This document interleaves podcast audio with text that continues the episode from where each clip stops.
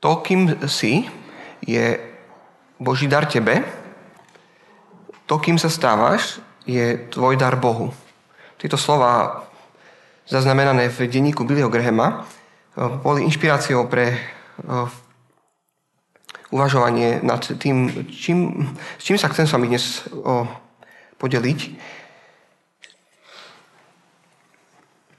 Ale predtým mám dojem, že si potrebujeme zopakovať, že čo to znamená prísť do kostola a počúvať o Bohu. Čo to znamená, že niekto príde a začne otvárať Bibliu a hovoriť, hovoriť o Bohu. O kom vlastne hovoríme, keď hovoríme o Bohu? Čo to je? Alebo kto to je? Keď, keď poviem, čo sa skrýva za tými troma písmenkami? Možno ste počuli eh, takéto známe porekadlo, že že existujú falošné predstavy o Bohu. Iba zdá sa, že keď čítame Bibliu a počúvame, eh, čo ľudia zaznamenali, eh, keď sa stretávali s Bohom, tak zdá sa, že nielen, že existujú falošné predstavy o Bohu, ale že všetky naše predstavy o Bohu sú falošné. Akokoľvek si Boha predstavuješ, on je väčší ako tvoja predstava. Preto tie slávne slova Augustína zneli, o Bohu sa nedá hovoriť. Nedá sa o ňom hovoriť. Keď povieš, že Boh je neopísateľný, už sa ho snažíš nejako popísať. Všetky naše slova sú neadekvátne, keď hovoríme o ňom. Nie je ten skrotený Boh našich kostolov, našich sebavedomých kázní, našich predstav. O ňom sa nedá hovoriť. A zároveň sa o ňom nedá mlčať. Keď sa s ním stretneš, nevieš mlčať. Nedá sa. To je tá dilema, keď tu niekto príde a začne hovoriť o Bohu. A to sa mi zdá, že je jeden z dôvodov, prečo Ježiš tak často používal obrazy, keď hovoril o Bohu. Jeho príbehy a podobenstva a prirovnania, že snaží hľadať v bežnom živote niečo, čo by sa mohlo podobať na toho niekoho. Zdá sa mi, že niektoré obrazy eh, naberajú iný význam, keď sa stretneme s človekom, ku ktorému bol prirovnaný Boh. Je napríklad pastier. Na Gemerii je dosť veľa pastierov, krásne salaše. Úplne inak vnímate pastiera, ktorý vidí svoju ovečku, ktorá je špinavá a ide za ňou, čistí ju, ona za ňou nasleduje. To je niečo úplne iné, ako sedieť tu a počúvať, že Boh je pastier. Jedna vec je to zažiť, druhá vec je to počuť. Zdá sa mi, že v Biblii je jeden fascinujúci obraz o Bohu, ktorý má prekvapivo obrovský dopad na to, ako žijeme svoje životy. Je nenápadný obraz. Chcel by som sa s vami podeliť o tomto obraze. Chcel by som, aby ste premýšľali, prosím, dnes, čo to znamená, keď Biblia hovorí o tom, že Boh je ako tavič striebra. Ako výrobca zlata. Počuli ste ten obraz, taký nenápadný. Na mnohých miestach Biblie. Toto je v knihe uh, Malachiáš. Boh ako oheň taviča.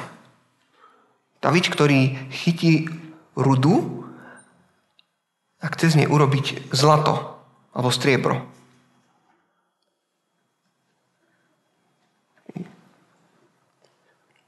Na niektorých miestach Biblii je Boh takto opísaný. V prvom liste Petra, na niektorých miestach v žalmoch. Chcem, aby ste teraz chvíľu so mnou rozmýšľali, čo toto znamená. Ako v staroveku sa tavilo zlato. Dobre, tak skúsim vám teda prečítať proces stavenia zlata. Tomuto sa dnes venuje veda. Hej. Metalurgia sa volá, ktorá skúma získavanie zlata, alebo striebra, alebo cených kovov z rúd. Dnes už máme rôzne techniky na získavanie niečo takého. A v staroveku to bolo iné. Dobre, tak skúsim teda opísať proces toho tavenia zlata a že čo to podľa mňa znamená pre tvoj život. Dobre. Takže 5 krokov, ktoré čakajú taviča, ktorý sa rozhodne uh, získať z rudy zlato. Čiže krok číslo 1.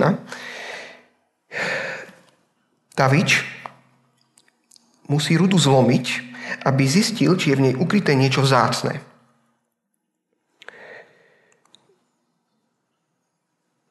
Po druhé, kov vloží do pece vyhriatej na 1000 stupňov Celzia, položí kov na miesto, kde sú plamene najhorúcejšie, aby sa všetka nečistota spálila.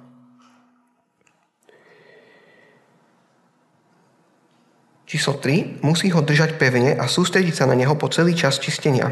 Keby ho nechal o trochu kratšie, nebolo by vyčistené. Keby o trochu dlhšie, zničilo by sa. Číslo 4. Na povrchu rozstaveného kovu sa vytvorí ster, do ktorého tavič musí fúkať, tak, aby vzniklo čisté striebro. Krok číslo 5. Proces je dokončený vo chvíli, keď sa v ňom tavič uvidí ako v zrkadle. Toto je staroveký proces čistenia, čistenia striebra. No a chcel by som vás teraz pozvať premýšľať o tom, čo toto znamená, čo tento obraz hovorí o Božom konaní v človeku.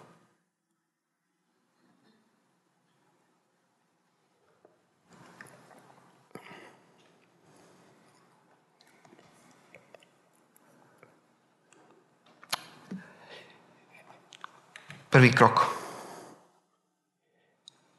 Chytí rudu a zlomí ju. Jeden Tozer po prečítaní v životopisoch svetých povedal, že zdá sa mu, že neexistuje ani jeden významný kresťan, ktorý bol Bohom použitý predtým, ako bol zlomený. Tie oslavné slova. Boh musí najprv človeka zlomiť, aby ho mohol použiť.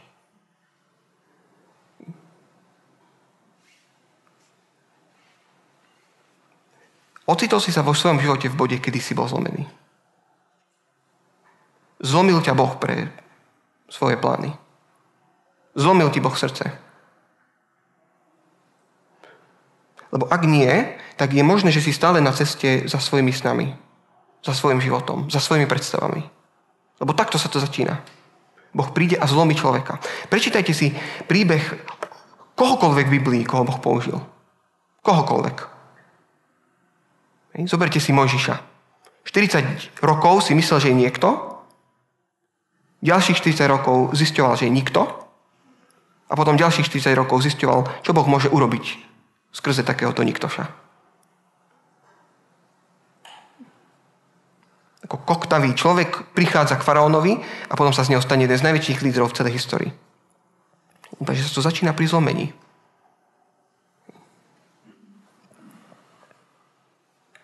Toto je citát od Fulton Sheen. Zlomené veci sú výnimočné. Jeme rozlomený chlieb, aby sme si pripomínali život nášho spasiteľa.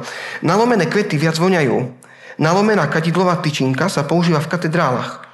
Deravá loď zachránila Pavla na ceste do Ríma. Je to plačúci Peter, zlomený nad svojim hriechom, ktorý je pripravený stať sa mučeníkom. A potom táto slávna veta. Jediný spôsob, ako sa Boh môže niekedy dostať do tvojho srdca, je ten, že ho zlomí. Že ho zlomí. To je začiatok.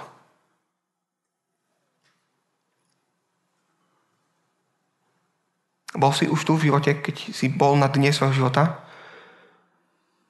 Že sa ti niečo zlomilo. Niečo roztrusilo na kusy. To môže byť začiatok Božej práce.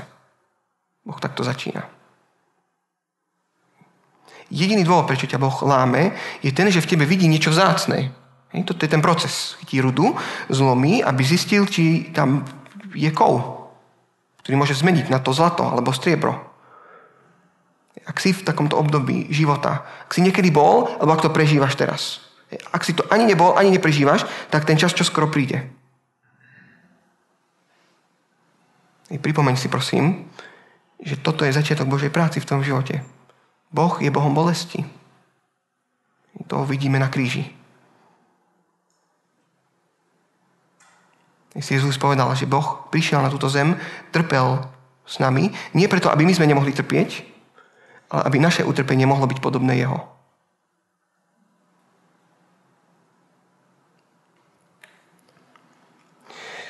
Zlomený človek je ďaleko atraktívnejší pre Boha ako arogantný namyslenec.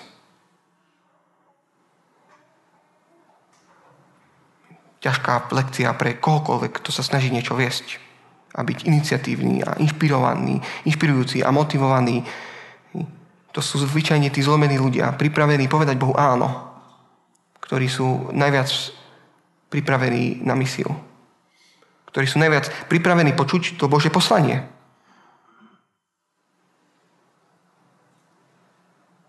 Mi zdá, že v Biblii aj v histórii pozorujeme tento vzorec neustále, že sú to ľudia, ktorí boli ochotní dať sa k Bohu k dispozícii, ktorých si Boh použije.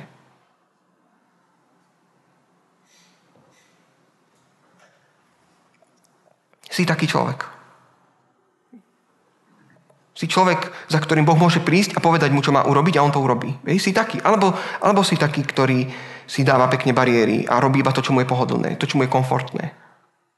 To, čo veľa nestojí. Čo veľa nestojí, za nič nestojí. Hej. A to posledné, čo sa týmto myslí, sú peniaze. Si človek, za ktorým, keby Boh chcel niečo v tomto svete urobiť, bol by si medzi prvými, ktorých by oslovil.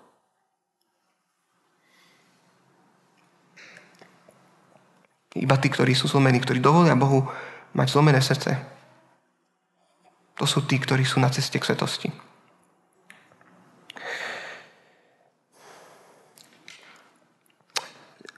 Žalm, ehm, pardon, kniha, kniha Izeja, 66. kapitola.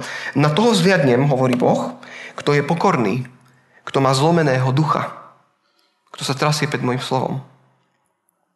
Toto sú atraktívni ľudia pred Bohom. Či nie tí pekní, svalnatí, múdri, sú tí, ktorí sa boja Boha. A to je začiatok múdrosti. Si taký človek. Si človek, ktorý je pripravený sa vzdať, keď sa má stretnúť s Bohom.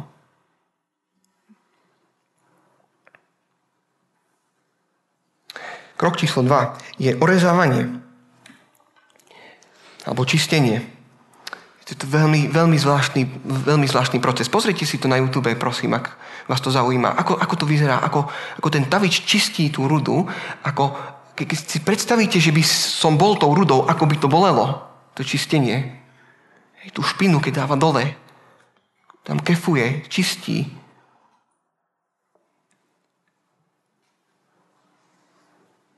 Je niečo v tvojom živote, čo potrebuje očistenie. Je niečo, čo skrývaš pred ľuďmi.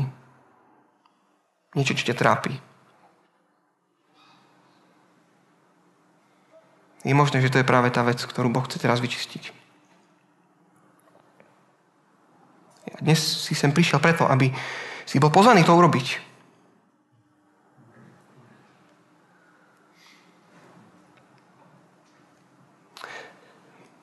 Obraz, ktorý Ježiš používa o tom strome, ktorý nosí ovocie, to je veľmi zvláštny obraz.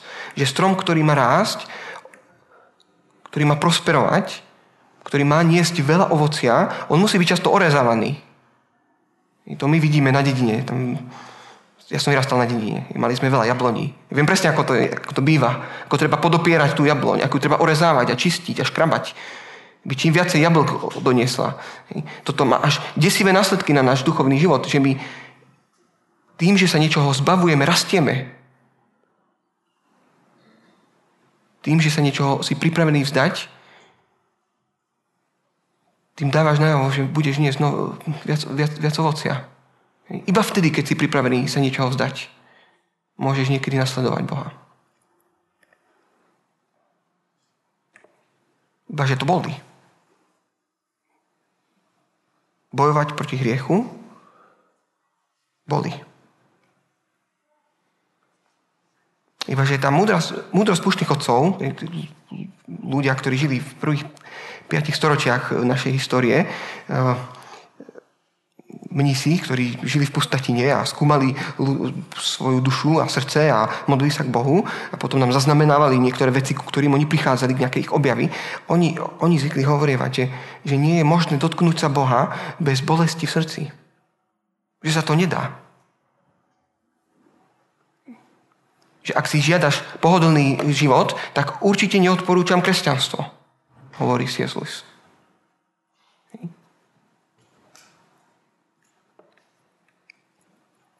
Bez bolesti v srdci nie je možné dotknúť sa Boha.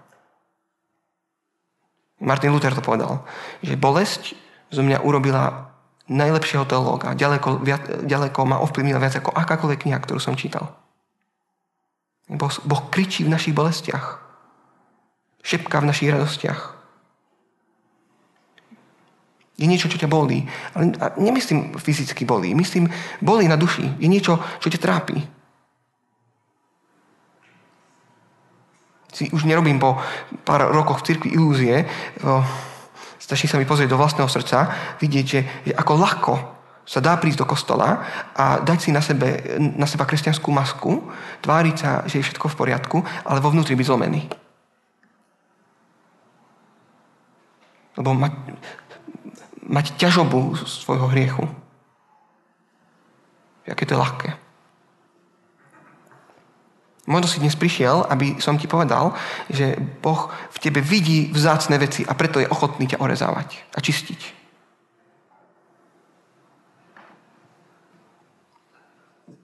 Si ochotný sa mu dať. On ti nebude znasilňovať dušu. Ak nechceš, tak on s ostane von.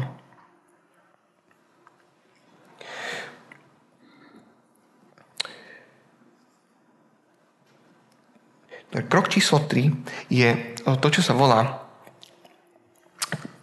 pevný stisk alebo koncentrácia. Toto je moment, kedy ten tavič chytí ten kov, vidí, že to je vzácne, prečistil ho a teraz ho potrebuje vložiť do toho najhorúcejšieho miesta, ktoré má v tej peci. Musí sa absolútne sústrediť na to, aby ho nepustil, znovu sa zašpiní, a aby ho tam držal presne takú chvíľu, ako je potrebné.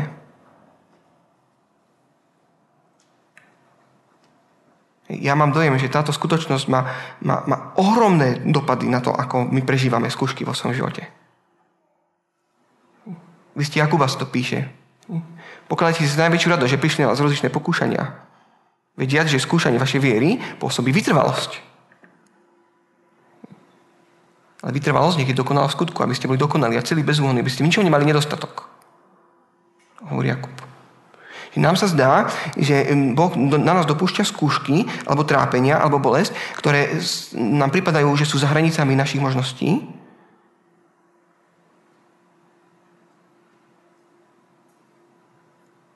Iba že skúšky, ktoré On dopúšťa na nás, zdá sa mi, sú všetky za hranicami našich možností.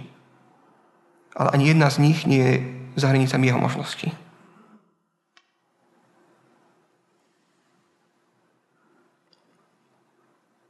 Myslím, že sme všetci boli v živote v bode, kedy sme prežívali zúfalstvo. A keď nie, tak ťa to čaká. Život je ťažký. Toto sa píše v prvom liste Korinským 10. kapitole. E, skúška, ktorá na vás dohľahla, toto je slovo teraz pre teba, prosím, kresťan, počúvaj pozorne. Ak prežívaš trápenie a bolesť a nevieš, čo máš robiť, toto je, toto je slovo pre teba dnes. Skúška, ktorá na teba dolahla, je iba ľudská. Boh je verný. On nedopustí, aby si bol skúšaný nad svoje sily. Ale so skúškou dá aj východisko, aby si ho dokázal zniesť.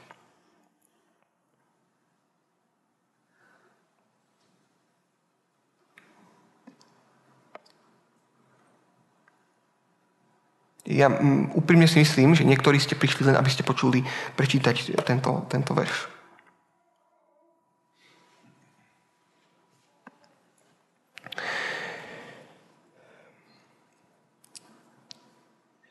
Dobre, štvrtý krok uh, je, je to, že ten tavič musí fúknuť na, uh, musí, musí dýchať, fúk, fúkať na toto to svoje dielo. A to, to, mi, to mi príde strašne symbolické, čo sa tu teraz deje. Že Tavič si to svoje dielo potrebuje dať blízko seba a potom ten prach, ktorý je v ňom, rozfúkať.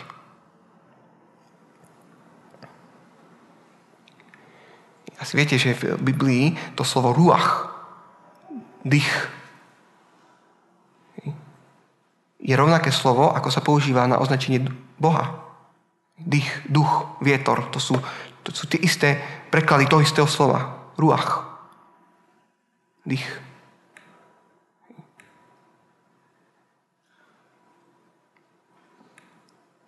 To, že ty dýchaš, je dôkaz, že Boh existuje.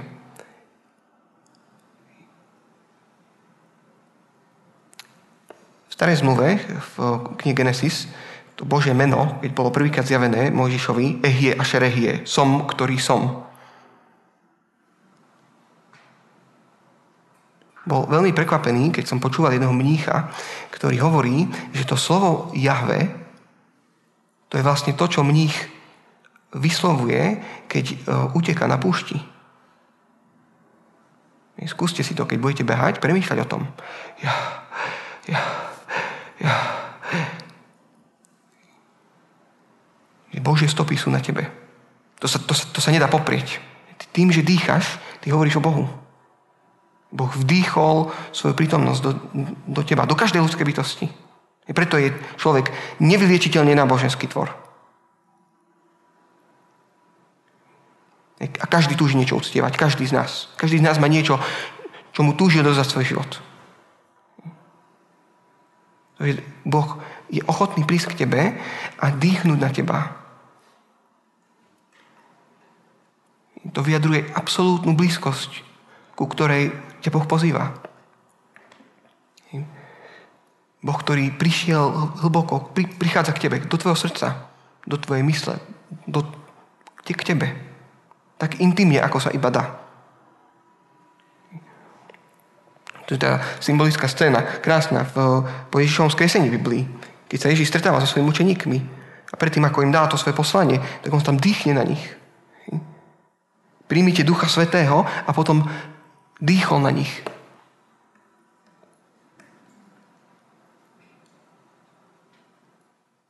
Si myslím, že, že že tu sedí dnes niekto, kto potrebuje byť takto ovalený Božou prítomnosťou. Si, neviem, na to nemyslieť, na tú slavnú scénu z Narnie, neviem, či poznáte ten film Narnia, Aslan, ktorý reprezentuje Krista, bol, bol zabitý, Jadis, ktorá reprezentuje diabla, a potom je skriesený a prichádza späť ku svojej armáde. Neviem, či poznáte ten príbeh. Prosím, pozrite si Narniu, ak ju nepoznáte.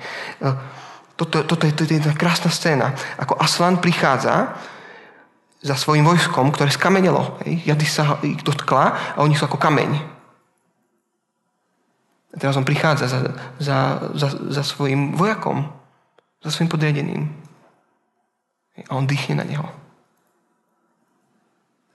A ja neviem pri tejto scéne nemyslieť na svoje vlastné vnútro, na svoje vlastné srdce, ako dokáže byť ľahko skamenelé.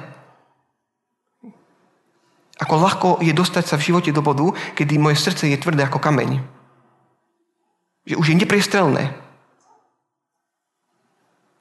Ja teraz hovorím asi do svojich radov. Ja som frustrovaný zo seba aj z ľudí, ktorých poznám, že mám pocit, že, sme, že som sa stal niekedy nepriestrelným. Že hoci akú kázeň môžem počuť, hoci aké slovo môžem počuť, hoci aký verš si môžem prečítať, hoci akú chválu môžem vyspievať a aj tak som nepriestrelný.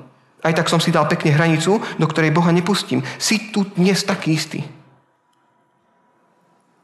Sa ocitol v stave, kedy sa už nedá s tebou pohnúť. Zdá sa mi, že, že toto nebezpečenstvo je ďaleko väčšie, ako sa zdá. Že tí z nás, ktorí chodíme do kostola týždeň čo týždeň, mesiac čo mesiac, že my, my paradoxne môžeme byť od Boha veľmi ďaleko.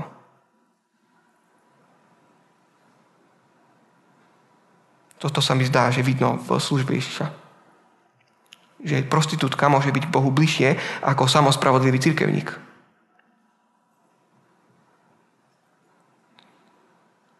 Že to, že si dnes sem tu, alebo to, že tu chodíš pravidelne, to, to, to nehovorí nič o tvojom vzťahu s Bohom. Nič. Môže to byť zvyk. Môže to byť povinnosť. To nič nehovorí o tom, čo sa tu deje vo svojom vnútri. Si priestrelný človek. Sedíš tu ako ten, ktorý je ochotný sa postaviť po tomto kostole a ísť robiť, čo mu Boh povie. Bo Priznám sa, že mám dojem, že sme niekedy prišli do bodu, kedy počúvame kázeň a prídeme a hodnotíme. Bola dobrá, bola zaujímavá, bola relevantná, oslovila ma a máme pocit, že ak nás kázeň osloví, tak my sme vlastne urobili, čo treba.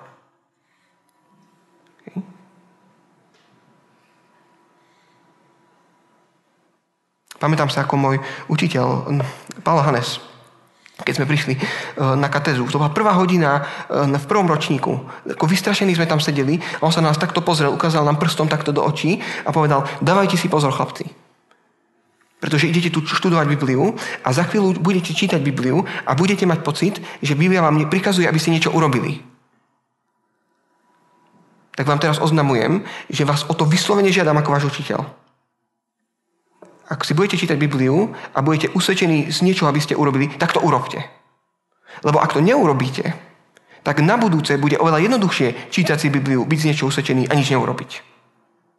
A na budúce bude ešte jednoduchšie čítať si Bibliu, byť z niečo usvedčený a nič neurobiť, až sa to stane zvykom. Až bude normálne čítať si Bibliu, chodiť do kostola, počúvať kázne, spievať chvály a nič neurobiť. Až bude normálne, že môj život ostáva nezmenený. Si, si tu dnes, ktorý toto potrebuje počuť. Sa to asi ľahko hovorí, lebo vás nepoznám. Na nikoho z vás nemyslím teraz konkrétne, ale je možné, že tu niekto sedí, kto toto potrebuje počuť. Že si sa stal nepriestelný, že sa k tebe nedá dostať.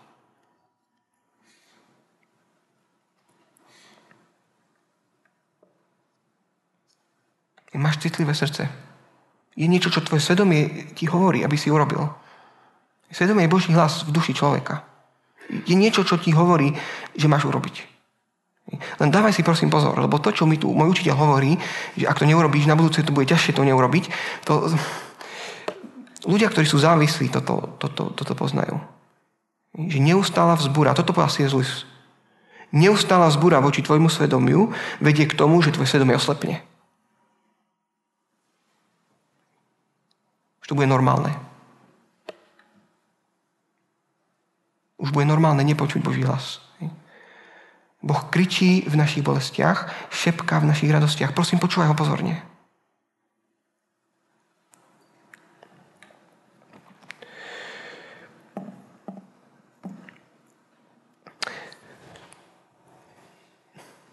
Posledný krok. Projekt je dokončený, keď si Tavič vezme kou a uvidí na ňom svoju tvár.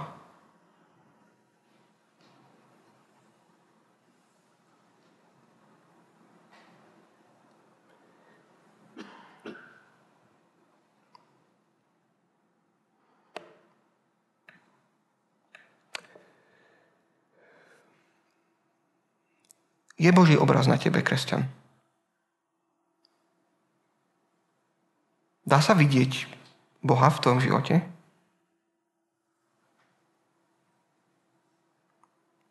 Na veci sa dá pozerať dvoma spôsobmi. Dá sa pozerať na vec a potom sa dá pozerať skrze vec na niečo iné. Je napríklad okno. Dá sa pozrieť na okno, vidieť rám, že či je z dreva alebo z kovu, aká hrúbka je tam na tom skle, potom, že či je špinavé. Dá sa pozerať na okno. Potom sa dá pozerať skrze okno niekam inde. Tvojim poslaním je byť okno v tomto druhom zmysle. Si pozvaný od Boha k ničomu menšiemu, iba aby si bol nositeľ Božieho obrazu. Aby sa ľudia mohli pozrieť na tvoj život a vidieť a počuť samotného stvoriteľa. Počuť v tvojich slovách slova od stvoriteľa. Vidieť Božie vlastnosti na tebe. Je možné, že by sme sa spolu stretli. A by som mal pocit, že ja som sa stretol s niekým, kto je nositeľ Božieho obrazu. Sú takí ľudia, poznám takých. Poznám ľudí, s ktorými keď sa stretnete a zatvoríte sa na hodinu do auta, tak odchádzate zmenení z toho stretnutia. Sú takí ľudia. Možno aj tu medzi vami sú takí. Možno ty si taký. Toto je naše poslanie. Aby stretnutie s tebou vyprodukovalo stretnutie s Bohom. Aby Boh mohol skrze teba hovoriť. Keď sa nedávno robil výskum o tom, ako ľudia prichádzajú k Bohu, čo všetko sa deje v obrateniach ľudí k Bohu, aké faktory do toho hrajú rolu.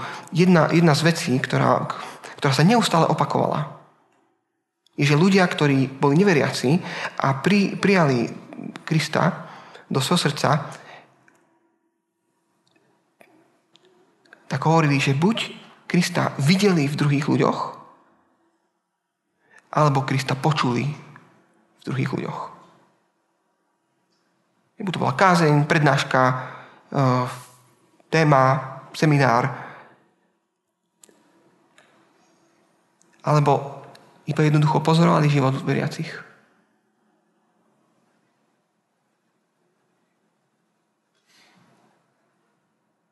Sa mi zdá, že v zvláštnejšnej dobe to pozorovanie života je to, čo nám chýba. Tak ľahko sa dá pekne rečniť o Bohu. Ale o čom hovorí tvoj život? Izák Sírsky povedal tieto slova. Milne sa domnievame, že záplava slov dnes niekoho privedie k viere. Ak by to tak bolo, tak súčasná presítenosť sveta hlukom rozprávania by viedla k obráteniu miliónov. Paradoxom duchovného života hovorí, je, že Boh sa viacej dotýka ľudských srdc lúčmi našich čností, našej svetosti, než obratnosťou našej reči. O čom hovorí tvoj život?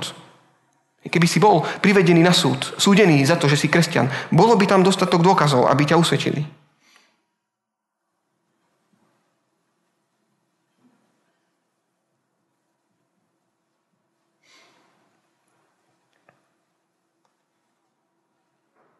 Sme povolaní k ničomu menšiemu, ako byť nositeľia stvoriteľa.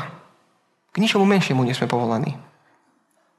Scott Gilbert, eh, jeden ateistický eh, biológ, eh, vo svojej učebnici biológie hovoril raz jednu zvláštnu vetu, sa pustil až takmer do filozofie, kedy povedal, že na rozprávaní príbehu záleží. Povedal, že keď si my robíme hypotézy a teórie o tom, ako sa niekde vo vesmíre točia galaxie, no tak tým galaxiám môže byť úplne jedno, čo si my o nich myslíme. Oni sa tam budú točiť proste rovnako.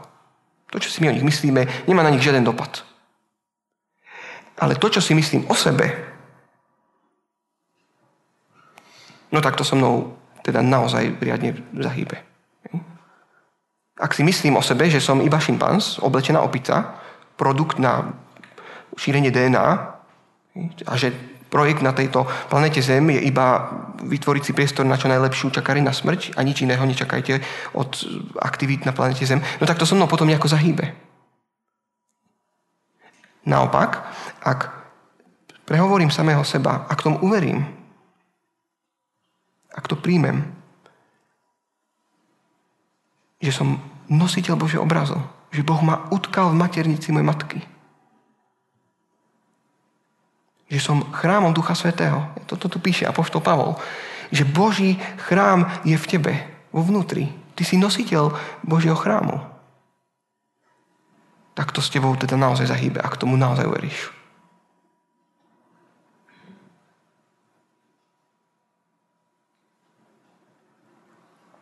Máš veľmi dôležité miesto v tomto svete. Veľmi dôležité. Stačí naozaj o tom iba rozmýšľať, že Boh ťa nemusel stvoriť. On nemusel ťa stvoriť. On mohol stvoriť tento svet so všetkými ostatnými vecami, iba s jednou vecou by bola iná, a to je, že ty by si tu nebol.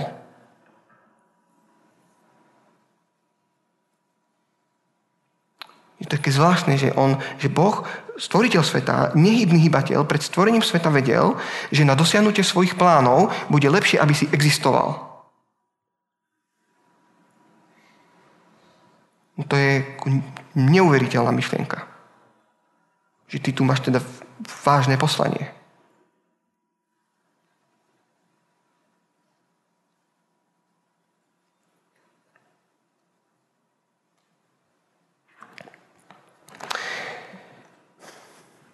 Chcem vás za chvíľu k niečomu pozvať.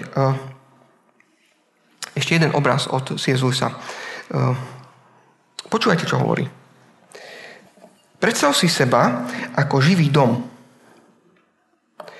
Boh vchádza do tvojho vnútra, aby poumýval podlahu a na stene napravil pár obrazov. Najprv sa zdá, že je zrejme, aké má zámery. Naprava žalúzie, zameta pavúčiny na streche a umýva podlahu. Vedel si, že to raz bude treba urobiť, tak nie si až taký prekvapený. Ale zrazu začne kladivom búrať steny domu tak, že to bolí. A búra priečky, ktoré sú stavebným základom. Čo sa to deje, pýtaš sa. Odpoveď? Boh stavia o dosť iný dom od toho, ktorý si si predstavoval ty. Ty si si myslel, že ťa chce pretvoriť na pekne upravenú chalúbku. Iba, že on sa rozhodol, že chce stavať palác. A stavia ho tam preto, lebo on sám tam plánuje prísť a žiť tam.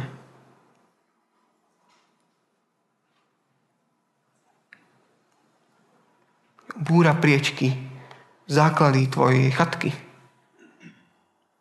Lebo sám tam chce ísť bývať.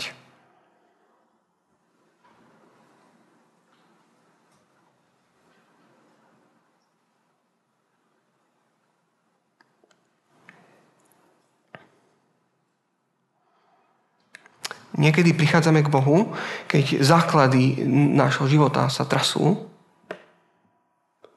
len aby sme zistili, že Boh je ten, ktorý nimi trasie.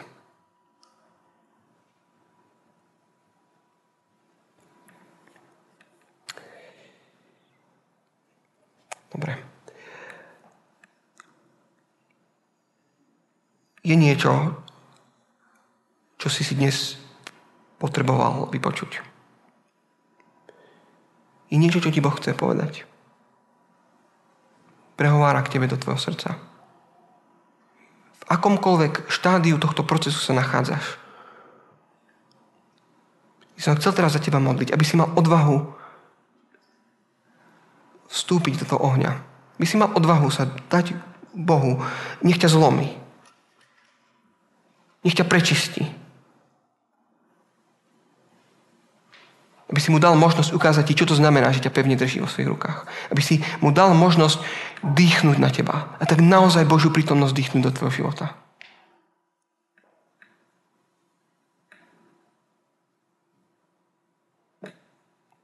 Možno, aby si mal prvýkrát odvahu žiadať o príležitosť byť nositeľ jeho obrazu.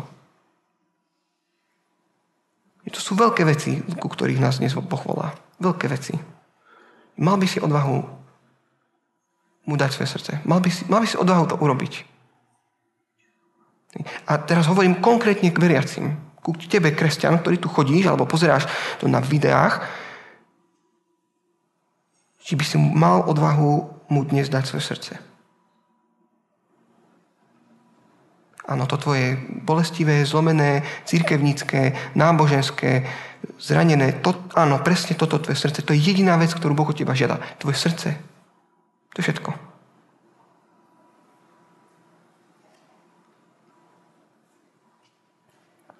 To, toto je podstata kresťanstva. Boh sa stal človekom, aby sa človek mohol stať podobný Bohu. Aby stretnutie s tebou znamenalo stretnutie s Bohom.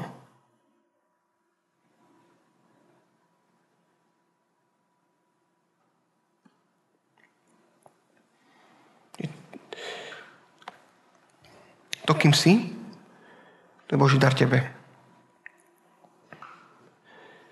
To, kým sa stávaš, je tvoj dar Bohu. Aký dar mu dávaš?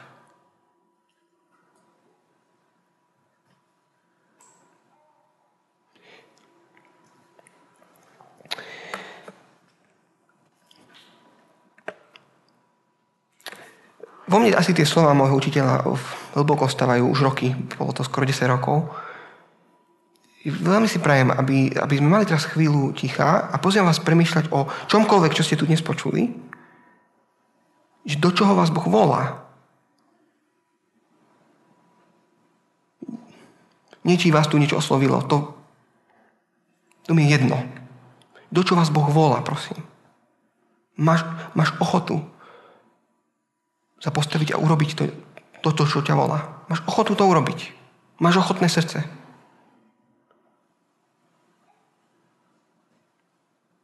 Keď nemáš síl, tak prosím, modli sa za tie síly. Ak nemáš síl sa modliť, tak sa modli, aby si aspoň mal síl sa modliť. Boli ste už niekedy v živote vo chvíli, kedy ste nemali síl sa modliť, ani prosiť, aby ste vôbec mali síl sa modliť? Lebo ja som bol, áno. Poznám to. Boh, mám dojem, že veľmi ticho prichádza na toto miesto a chce vojsť do tvojej chalúbky, urobiť z nej palác, len ono to asi bude bolieť.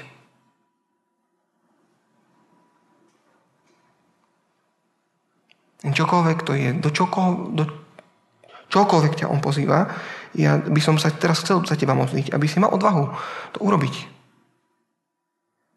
Aby si mal odvahu to urobiť. Aby si, bol, aby si mal ochotné srdce.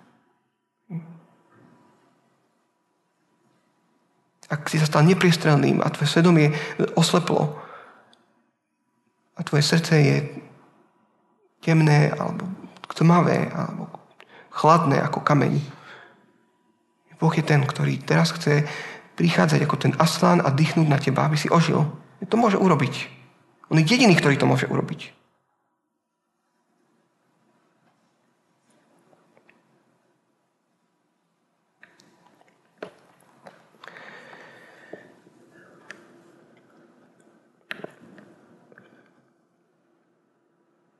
Pani, ja ti vyznávam dnes, že sa tu nachádzam v tom, týchto obrazoch. Dojem, že to hovorí do môjho života, že potrebujem ja byť zlomený. Znovu si pripomínať, že tým, že strácam veci, rastiem, tým, že tebe sa odovzdávam, nachádzam samého seba. Pani, ja potrebujem, aby si teraz prišiel do môjho srdca, aby si dýchol na neho a aby bolo znovu také citlivé na teba, meké, ochotné ťa počúnuť. Ja teraz prosím za koľkoľvek, kto tu dnes sedí a sedí tu so svojim srdcom, ktoré je chladné ako kameň. Prosím, nedovol, aby sme boli oklamaní, že chodenie do kostola niečo znamená. Že ty sa pozeráš do srdca človeka. Že ty nás voláš do vzťahu s tebou. Prosím, nedovol, aby sme urobili chybu ako ľudia, ktorí sa stretávali s tebou, že o tebe počuli a chodívali do synagóg a poznali Bibliu a, a aj tak ťa nespoznali, keď si prišiel. Prosím, nedovol, aby sme takí boli. A prosím, ak tu je dnes niekto, kto potrebuje urobiť čokoľvek, do čoho voláš, pani, čokoľvek to je, ťa prosím, aby ten človek mal odvahu to urobiť. I prosím, aby tie naše životy naozaj mohli o Tebe hovoriť. Nedovol nám upadnúť do náboženstva, do prázdnych fráz, do kázní, do chvál. Pane, prosím, daj, aby naše srdcia byli pre Teba. A ďakujem ti za tento obraz, že Ty v nás vidíš vzácne veci, preto nás chceš zlomiť.